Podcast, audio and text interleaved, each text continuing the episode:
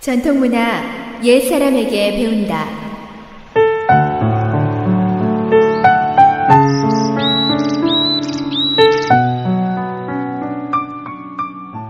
S.O.H. 청취자 여러분, 안녕하십니까? 전통문화 시간입니다. 오늘 이 시간에는 용궁과 신궐을 요람하다 제2편을 전해드릴까 합니다.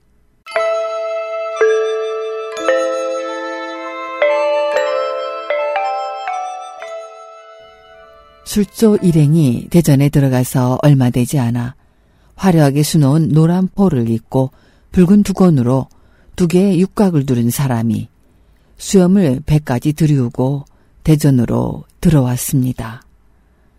그러자 17명의 관원이 앞으로 나아가 상주했습니다.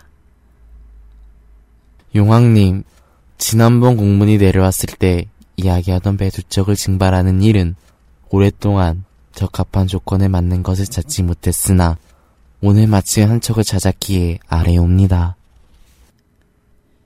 지금까지의 관례로 보아 배 두 척을 가져도 공무를 다 시키기가 힘겨웠는데 이제 겨우 배 한 척을 구했다니 이를 어떻게 하면 좋겠는가? 황궁 하오나, 공물 바치는 날짜가 긴박하여 그 사이 다시 한 척의 배를 구한다는 것은 어려울 것 같사옵니다. 다행히 신등이 이 배를 상세히 살펴왔사온데 내부의 건조 방법이 암암리에 곳곳마다 사상과 본천의와 일치하오며 지금껏 보았던 배보다는 훨씬 크며 새로 만들어 깨끗함으로 가히 하늘에 보내는데 모자람이 없다고 사료되옵니다. 곡물을 먼저 수습하고 겹겹이 쌓아올려 하늘의 신궁에 도달하면 차례에 따라 진열한 것을 취하면 한 척의 배로도 가능할 것 같사옵니다. 용왕은 한참 생각하다가 하는 수 없다는 듯 고개를 끄덕였습니다. 용왕의 허락이 떨어지자 17명의 관원들은 바삐 움직이며 시종들에게 명령을 내렸습니다. 어서 빨리 화물과 속세 사람들을 옮기고 배를 물로 씻어라! 빨리 해라! 시간이 없다! 배로 돌아온 그들은 배에 있는 모든 화물을 용궁 서쪽 빈 못 속으로 옮기고 사람들도 그곳에서 기다리라고 말했습니다. 술조는 이에 응하지 않고 명령을 내리고 있는 사람 앞에 딱 버티고 서서 강건한 태도로 말했습니다.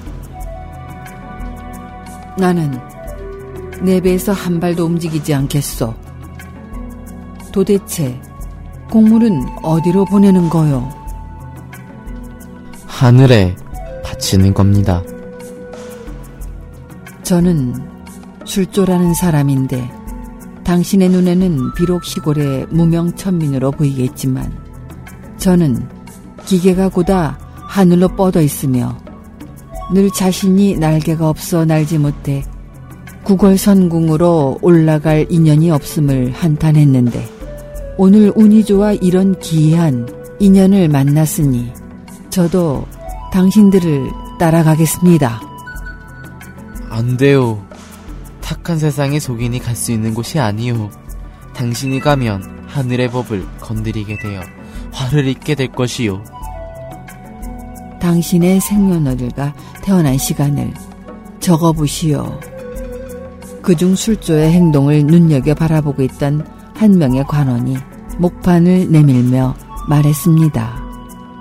술조가 즉시 적어주자 그 관원은 다른 관원들에게 말했습니다. 이 사람은 명중에 철록이 있군요. 또한 충신의 후예입니다. 그러니 동행을 허락합시다.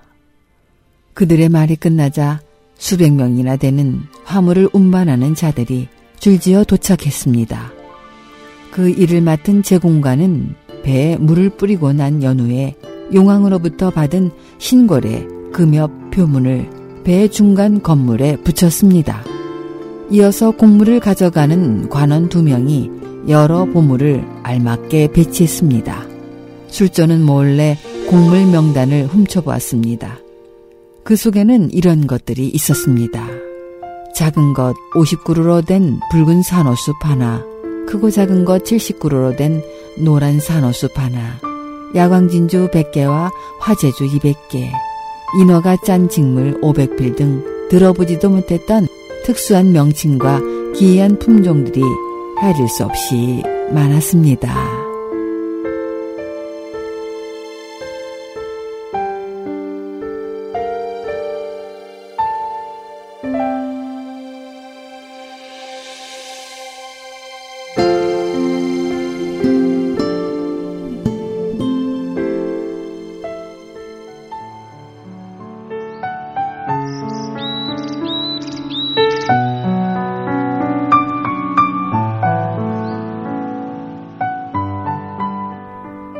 전통 문화 여기에서 마치겠습니다.